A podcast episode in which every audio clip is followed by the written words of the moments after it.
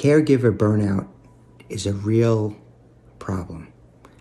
Uh, it's often associated with uh, loneliness, with stress. Um, right? It's a, it's the the tug between caring for your family member, your very close loved one, watching them in some very real way uh, being diminished, and at the same time being pulled by the care for your own family, right? Your immediate family, if you have a, uh, a significant other or children, and then caring for a parent.